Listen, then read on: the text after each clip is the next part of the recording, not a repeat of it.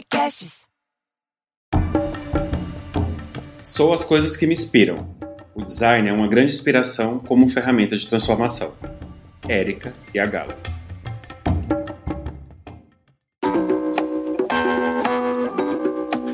Olá, olá! Seja muito bem-vindo, muito bem-vinda, muito bem-vinde para o novo episódio do Arte de Inspirar, o podcast para quem busca conteúdo transformador.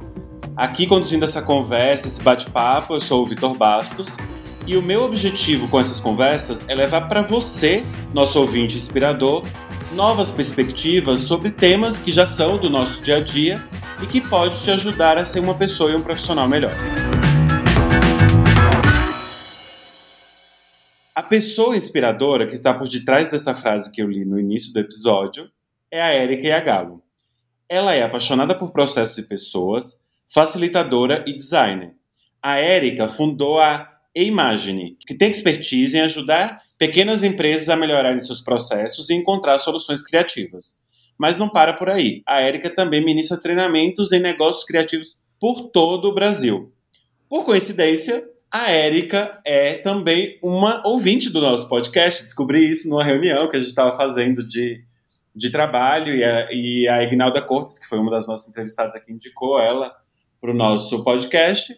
E eu achei muito interessante o que a Érica faz e tudo que ela faz está muito ligado a essa conexão com as pessoas. Tem uma, um quê de humanidade muito grande dentro dos processos que ela, que ela faz, de tudo que ela cria. E eu resolvi convidá-la aqui para bater esse papo com a gente. Espero que você que está aí ouvindo goste do nosso papo. Oi, Érica! Seja muito bem-vinda aqui no nosso papo. E para a gente abrir os trabalhos, como eu sempre digo, né? Conta para os nossos ouvintes inspiradores o que sua frase representa para você e para o mundo. Oi, Vitor. É um prazer estar com você aqui.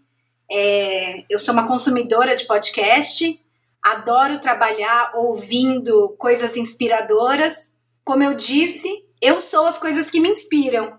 Então eu busco na minha vida sempre por novas conexões, por conexões autênticas, é, e eu uso as ferramentas do design, como o Design Think, por exemplo, para transformar o mundo.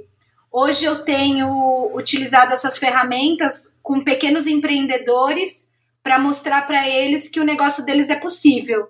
Então eu tô nessa pegada de fazer alguma coisa diferente, motivando as pessoas com que eu aprendo e distribuindo para o mundo essas coisas inovadoras. Você falou uma coisa que eu adoro, né? Conexões autênticas, né?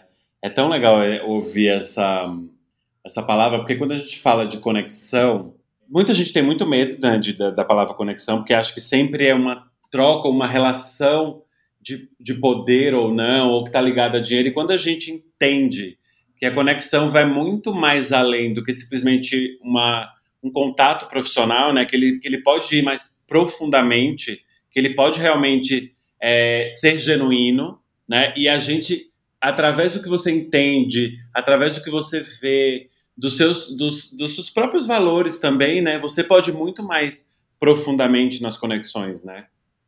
Nossa, com certeza. É, eu mudei minha vida muito nos últimos anos. Eu trabalhei no mercado corporativo durante muito tempo. Trabalhei em agência de publicidade, trabalhei com treinamento, fui produtora gráfica. E chegou um momento que aquilo não me bastava mais. Eu gostava de gente, eu gostava de conexão humana. E aquela coisa de trabalhar só com meta, aquilo me deixava muito incomodada. Então foi um momento onde eu comecei a buscar por soluções onde eu tivesse feliz e as pessoas que tivessem ao meu redor também pudessem ficar felizes. E eu comecei a levar isso para dentro dos meus treinamentos de computação gráfica. Então eu sempre dei aula de Photoshop.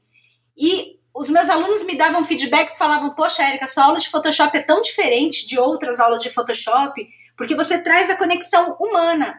Você para para ouvir o nosso problema, você sempre traz uma solução".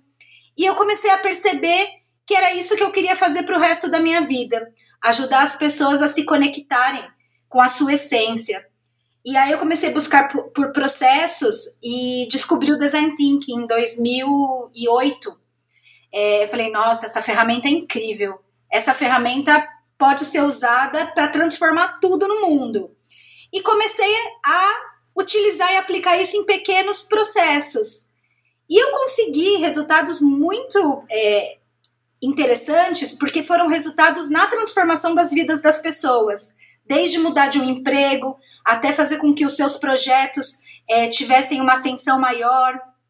Então eu falei, não vale a pena a gente ficar trabalhando só para pagar os boletos do dia a dia. Vale a pena a gente trabalhar com o propósito de ajudar e conectar com as outras pessoas. Olha, você sabe que eu ouço muito falar e já ouvi muito essa palavra, né, design thinking, em muitos momentos, principalmente as pessoas que trabalham com transformação digital, né, é, tecnologia falam disso. Mas o que, que é na essência o design thinking? Assim, como ele ajuda as pessoas a melhorarem a, a sua vida, como você está falando? Nossa, é, o design thinking ele é um processo, né? Ele é um processo de transformação, uma metodologia que começou a ser usada e empregada em projeto de produto na IDO, que é uma empresa é, que fabrica produtos incríveis, fabricou os primeiros mouses da Apple, os primeiros computadores Apple. E a metodologia do design thinking explora a essência da diversidade. Então, é, você começa a trabalhar com um brainstorm, onde você vai ter muitas ideias, e com essas muitas ideias, a gente vai separando o processo através da empatia, através do processo de busca, através do processo de melhoria e tudo isso com uma técnica visual muito fácil. Então você separa esse processo por blocos. E é um processo bacana porque hoje ele pode ser usado para tudo. Por exemplo, eu tenho usado com pequenos empreendedores para mostrar para ele onde o negócio dele se encontra hoje e onde o negócio dele pode chegar. Então a gente usa de uma metodologia que há 20, 30 anos atrás era aplicada ao design de produto, depois passou a ser utilizada aos processos e hoje é utilizado dentro de qualquer área, tanto que as startups utilizam bastante design thinking. É, além do design thinking, a gente tem uma série de outras ferramentas que a gente chama de metodologias ágeis. Então a gente tem outras ferramentas para embutir nesse processo. É, eu chamo como um movimento de vida, porque ele é um movimento empático, onde eu tenho que olhar para o outro, eu tenho que olhar para o ser humano como uma pessoa única mas eu tenho que entender é, todo o modelo de onde ele vive. Então, isso é uma ferramenta, eu, eu digo que ela é uma ferramenta transformadora, porque para a pessoa utilizar o design thinking, ela tem que se autoconhecer. Ela precisa se posicionar no mundo é, com uma questão de querer resolver um problema. E quando ela se posiciona desse jeito, ela começa a ver o problema de fora. Que legal ouvir você falar isso, porque eu sempre imaginei o design é, thinking como um processo duro, sabe? Como, sabe, metodologia de processo? Ah, não, agora você faz isso, depois você faz aquilo. E não que tivesse todo esse envolvimento é humano e emocional ao mesmo tempo, né? Nossa. É, na construção. Muito emocional. É, é um processo fluido. Ele pode ser feito em blocos. É, ele, ele não é duro, não é um processo rígido, não. Existem as uhum. etapas dele, que são etapas bem pontuais, é, onde você vai conhecer o seu problema a fundo, mas ele é fluido, a gente consegue desmembrar. Eu estava explicando outro dia para um amigo, falando um pouquinho de design thinking, ele falou assim: ah, é uma palavra da moda. Para gente que é design, isso é processo. Eu falei: não, não é só processo. É uma maneira de olhar é, e fazer uma mudança diferente naquilo que a gente já faz. Então, é olhar de longe um problema e buscar soluções mais rápidas. Eu gosto também de uma frase que é do pensamento sistêmico, que é o pensar complexo e agir simples. Então a gente tem muitas ideias, só que o resultado, ele precisa ser um resultado muito simples e pontual. Menina, você sabe que acho que quem já ouviu aqui, ou que até me conhece um pouco, sabe que eu fui muito de, de call center, né? Meu primeiro trabalho foi sentado numa posição de de atendimento. E, no, e, e em call center a gente sempre falava muito disso, não, porque a gente precisa melhorar processos, porque os processos precisam ser mais simples, porque o atendimento fica muito engessado e fica complexo, e as pessoas não entendem, e demora e tal. Mas, assim, toda vez que a gente tentava simplificar um processo, era complexo. Para deixar o processo, você conseguir desdobrar um processo inteiro para que em vez de ele dar 10 voltas, 5 cambalhotas e cair e ele existir, você ir numa linha reta, era muito complicado. Assim, a gente falava de, de facilitar processo como se fosse um troço simples, mas quanto mais você quer facilitar, mais óbvio você vai ter que otimizar coisas e ele, tem, ele passa por uma complexidade interna, né? Porque quando a gente vê um processo, a gente vê a ponta do que acontece, né? Não, a gente não enxerga tudo que está acontecendo por detrás dele. E eu sempre fiquei com essa sensação de que, para simplificar, você passa por muitos processos. Pode ser que hoje existam técnicas até que facilitam isso, mas não, não sei se você tem essa mesma sensação. Tenho. O que às vezes alguns empreendedores querem é uma fórmula mágica também, né? Resolver Sim. um problema sem nem ao menos se aprofundar. Então, é, o primeiro passo é a gente tem a, a questão que é empatia. A gente precisa descobrir o problema fundo. Então, essa coisa de definir o processo é mergulhar no problema. Você vai, busca o problema. Então, assim, muita gente fala assim: ah, isso daí o design thinking é uma palavra da moda, é, é aquela técnica do post-it. Quando me falam é a técnica do post-it, meu coração já dispara. Porque não é a técnica do post-it, é a técnica do olhar para dentro. É, o post-it, ele tá ali como uma ferramenta. Hoje a gente não tem o post-it físico, né? Mas a gente tem o post-it na era digital, dentro de tantos aplicativos. É, é uma ferramenta para facilitar o visual. Então a gente vai mergulhar no problema, vai ter muitas ideias de problema, vai colocar essas palavras num turbilhão de ideia que é o brainstorming, e aí você vai olhar o problema de longe. Então, é, você passa por um processo que é o processo de se afastar. Dentro do design thinking, a gente tem um conceito que é o duplo diamante. O duplo diamante, é, a gente tem um processo de convergência. Então, a gente descobre é, os problemas, a gente vai pesquisar isso, então vai ter muitas, muitas, muitas ideias. Aí a gente tem uma baixa de energia, o que é comum na vida. Então você se afasta do problema, olha o problema de longe, com algumas metodologias e exercícios práticos, volta para aquele problema e consegue ter uma visão melhor. O processo de design thinking, em alguns casos a gente até pode fazer uma coisa bem curtinha e tentar aplicar ele em duas, três horas. Mas de modo geral, dependendo do tamanho do problema, quanto maior o problema, maior o processo. E a gente divide o processo em pequenos pedaços. Então, acho que é o grande barato. A gente tem um diagnóstico, a gente define o problema, a gente vai para um processo de ideia, desenvolve essa ideia, vai para o protótipo e tenta viabilizar a entrega.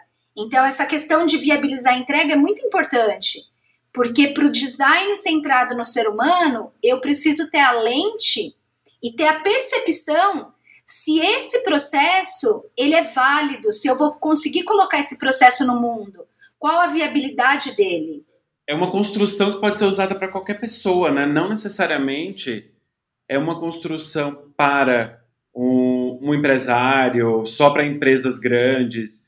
Eu acho que se eu tenho, eu como pessoa física, né, tenho um problema que eu preciso resolver, tenho que dar uma solução, eu posso também criar essa, essas técnicas, né? Porque o brainstorming, por exemplo, é uma técnica bem conhecida, né? Que facilita a nossa vida no literal, né? Nessa chuva de ideias, você coloca para fora tudo que vem com relação a essa questão, né? E aí você consegue ali de uma forma que o que eu acho legal do brainstorming é essa essa coisa de você não não ter preconceito, você colocar qualquer tipo de situação que está associada ao que você está tratando, ao problema que você quer dar ou à solução que você quer criar, né? sem nenhum tipo de preconceito e sem nenhum julgamento, que eu acho que é legal. Então isso se adequa a muitas situações da nossa vida e não só para situações profissionais, né? Não, com certeza. É, eu aplico o processo de design thinking também em alguns processos de coaching.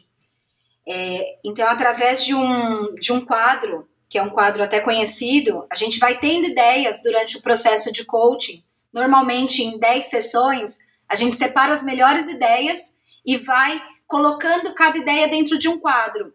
Ao término do processo, você tem ali um mapeamento de todas as ideias. Então, isso pode ser usado no âmbito pessoal, a gente pode usar isso para resolver um problema é, estrutural dentro de uma empresa, dentro de uma família. Eu tenho uma amiga que tentou usar essa metodologia com a família. Ela falou que ficou feliz, que ela conseguiu. É, com a família eu nunca tentei, mas pode ser uma boa. E o meu objetivo maior, eu juro que é tentar aplicar um processo de design thinking em uma reunião de condomínio. Eu ainda vou conseguir. Nossa, que desafio, hein? Porque é muita gente envolvida, né? Sempre reunião de condomínio rola a maior treta que existe.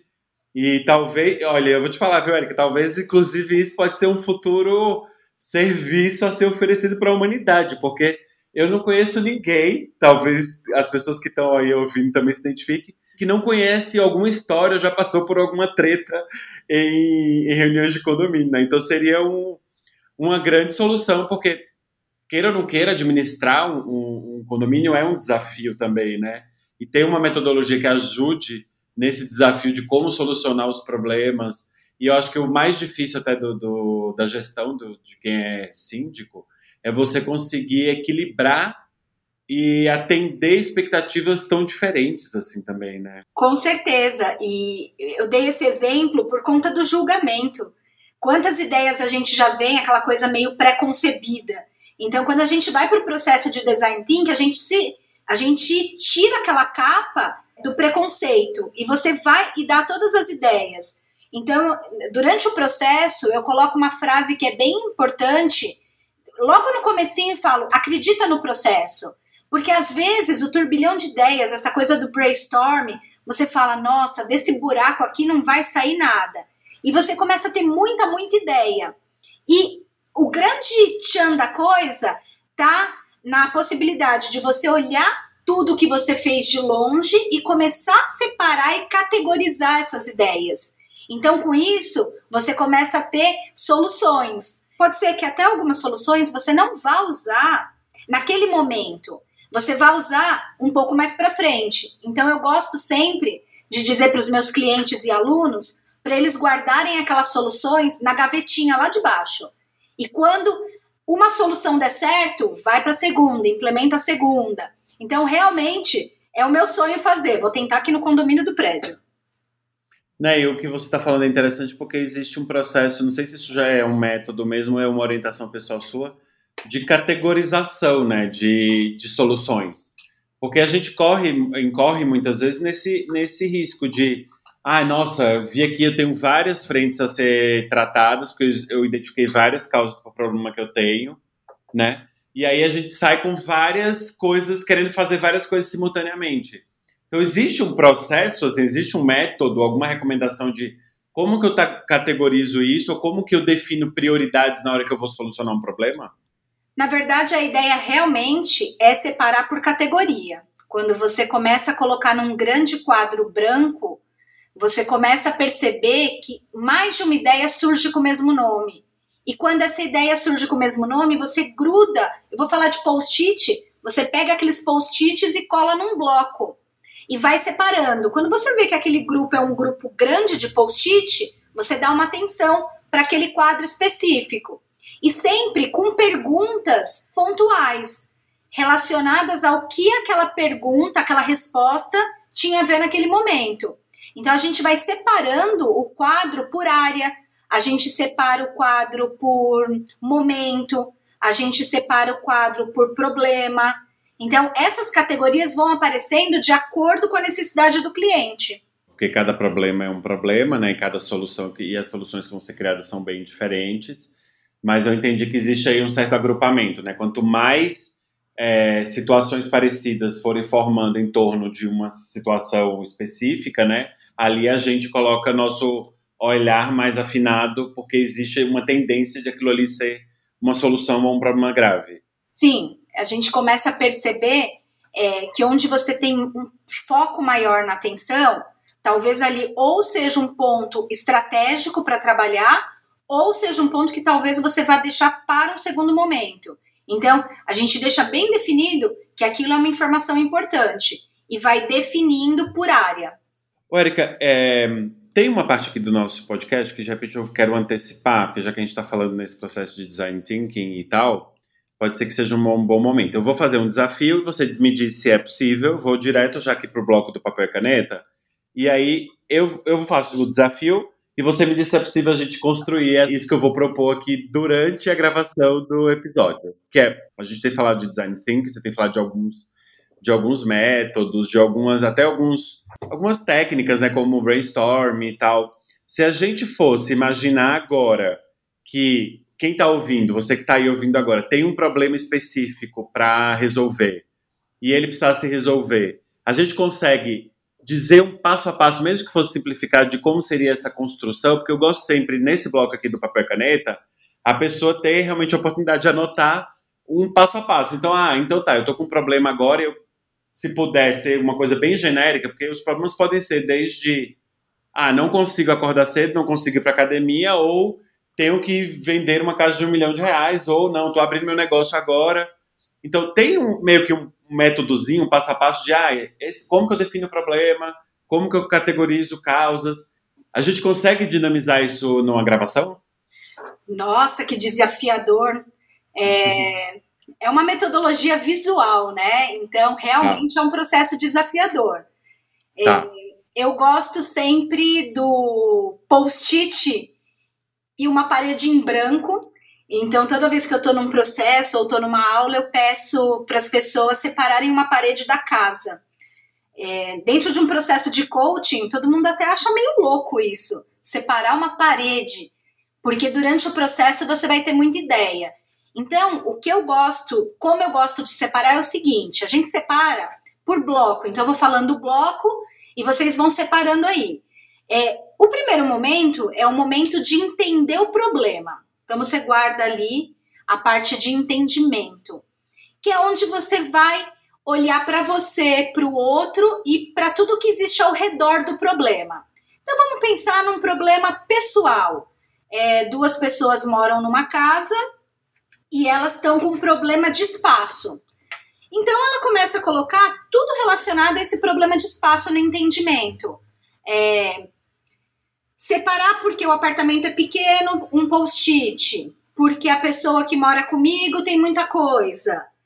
Porque. Então você vai separando sempre uma palavra por agrupamento. Isso pode ser feito ou na parede ou também em alguns aplicativos digitais. Eu tenho usado um que é gratuito do Google, baratinho, fácil de usar, que é o Jamboard, que é um painel onde você vai colando post-its e aí fica super fácil de trabalhar.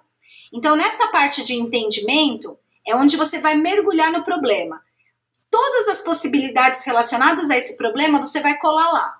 Então, o apartamento é pequeno, a pessoa que mora comigo é bagunceira, é, é, ela tem muita coisa, você vai colocando. Quanto mais ideia, melhor. Nesse momento é onde a gente não usa o julgamento. Tudo que vier à cabeça, ah, a pessoa tá é, a gente tem um problema de espaço aqui no apartamento porque ela trouxe as plantas da casa da avó para cá. Põe lá. Tudo que estiver incomodando, tem muito sapato, bota no quadro. Então você vai ter todos os, os entendimentos. Nesse momento, é, você começa a dar um foco para o problema. Então é onde eu separo por agrupamento aquelas ideias que se repetem. No processo de design thinking, quando é alguma coisa muito pessoal, é, você não vai trabalhar com outras pessoas, mas é, num processo grande, num processo de equipe, empresa, o bacana é que você trabalha em equipe, equipes multidisciplinares e de altíssimos graus diferentes. Então, desde o diretor ao líder de equipe, até a pessoa que trabalha no suporte. Então você pode chamar aquelas pessoas é, que estão ali todos os dias, a faxineira do grupo, é, aquela pessoa, a tia do cafezinho. A opinião dessas pessoas é muito importante durante o processo, Vitor. É, entender a opinião do outro que está ali sempre também vai ser importante. Dentro de um projeto, é bacana chamar o cliente para participar.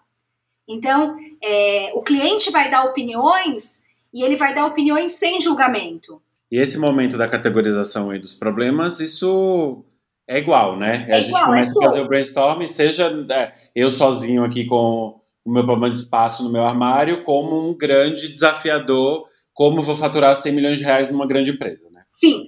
Quando a gente trabalha em grupo, a gente vai precisar de uma organização relacionada a tempo, você vai precisar de algumas estratégias na sua equipe para estimular as pessoas a não se cansarem tanto, porque como é um processo cognitivo, a gente mexe muito com o mental, chega uma hora que todo mundo fica um pouco cansado, o que é normal. E você tem muito movimento dentro de uma sala, é, porque a pessoa vai, coloca o post-it, você tem uma troca de energia muito grande. Então é legal a gente separar em tempo e, e pouco tempo é bacana para escrever. A primeira ideia que vem à cabeça, escreve e cola, escreve e cola, sem julgamento nenhum. Então, esse processo, que é o processo de empatia, a gente vai olhando para o problema, olhando para. Eu olho para mim, olho para o outro e olho para o todo. E vou colando tudo isso. E aí, depois a gente vai definindo o foco do problema, categorizando por etapa. Isso é o momento onde a gente vai eliminando o que não serve, o que é ideia solta, e essa eliminação é por categoria mesmo.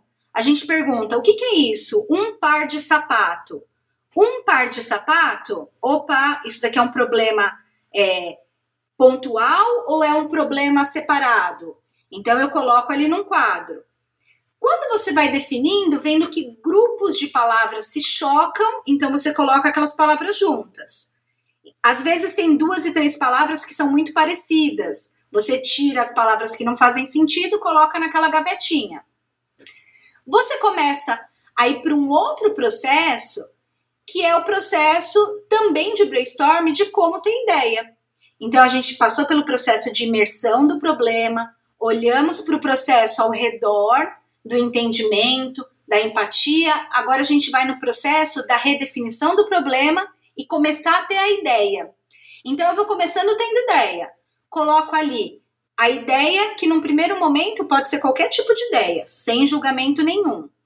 Depois a gente vai começar a fazer teste com essas ideias. A gente vai prototipar, ver se essa ideia é viável.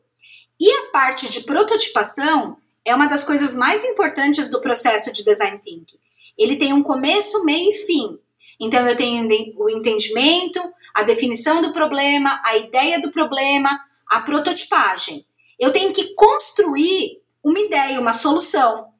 E nesse momento é bacana a gente voltar para aquela coisa da criança é, e fazer uma coisa manual, porque é importante que esse protótipo ele tenha vida. Então a gente usa muito no final é, Lego, massinha, papel, caneta para fazer desenho, porque eu tenho que mostrar para o outro qual é a minha solução. Se eu não tiver uma solução visual, isso se perde, a palavra se perde muito fácil.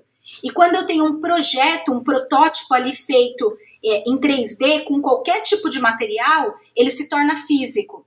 Isso é muito legal porque é, essa metodologia da prototipagem também é usada em, outros, é, em outras metodologias. Eu tenho, por exemplo, estudado muito teoria U, que é de um, de um cara que me inspira muito, que é o Otto Scharmer. E durante o processo da teoria U, tem o final também, que é a prototipagem. A prototipagem é um exercício onde você monta um produto final. Então, isso vem sendo muito usado em várias metodologias, que são metodologias para transformação de problemas. E isso mesmo para pequenos, pequenos problemas. Né? Isso mesmo para pequenos problemas. Ele é super, super factível. Então, no fim das contas, desse processo inteiro que você falou, é de fato apresentar uma solução é, e aí entendi que é importante que essa apresentação da solução não é só um texto escrito, né, mas alguma coisa que de fato represente fisicamente a solução que a gente tem que dar. Isso mesmo, isso mesmo. Às vezes um texto é, ele pode se perder com o tempo. Quando eu dou uma ideia visual é, do projeto, fica muito mais fácil dele ser colocado em prática. Então, é, essa pontuação é importante. Tipo, sei lá, eu vou naquele caso que você começou falando, né, das duas pessoas que estão sem espaço. De repente, a solução que a gente achou foi: vamos criar uma prateleira que vai rodear toda a casa, que vai ter, sei lá, 20 centímetros do teto, e ali a gente vai conseguir organizar as coisas. Então a gente tem que mostrar como isso vai acontecer. E aí a gente entra no processo de maquete. E, a, e é a maquete daquela forma mais infantil. Pode ser com uma folha de sulfite recortada à mão e colada com durex. Então a gente vai para um protótipo que a gente chama de protótipo sujo. É, a gente usa muito esse termo no empreendedorismo, que é o MVP, o produto mínimo viável. E a gente traz isso para o design thinking também, que é trazer esse protótipo sujo. É, protótipo sujo é porque ele vai ser feito muito rápido. Então você uhum. vai fazer ele muito rápido. No processo de design thinking, a gente tem é, tempo para conduzir cada etapa. Projeto pequeno, tempo menor. Projeto maior, tempo maior. Mas é importante que esse processo não seja muito longo, não. Na hora de fazer a prototipação, às vezes para uma equipe, 40 minutos. Então, assim, não é para sair nada perfeito. Faz com um bonequinho de palitinho, faz com sucata, é, faz com que você tiver na mão. Muito bom, tá vendo? Ó, conseguimos definir um processinho de como seria para uma pessoa que está ouvindo conseguir aí fazer esse processo acontecer. Muito bom, obrigado. Muito legal, é, porque no começo desse processo da pandemia, eu achava que eu não ia conseguir fazer processo de design thinking online. E eu tenho me superado, porque a troca da, junto com as pessoas tem sido tão, tão eficientes que sai cada ideia legal e as pessoas nas suas, nas suas casas fazem, constroem o um projeto e terminam o projeto. Depois elas me mandam e falam assim: Nossa, Érica, tive uma ideia muito legal e vou colocar em prática. Boa. Ô, Érica, você consegue repetir o nome do aplicativo que você falou que você usa para fazer as categorizações? É Jamboard. Jamboard. Ele é um aplicativo do Google. Na verdade, ele não é um aplicativo, é uma página dentro do Google ele tem para celular como aplicativo, ou quando você se conecta com a sua conta do Google, ele já está ali dentro. Então ele como chama Jamboard. J-A-M-B-O-A-R-D.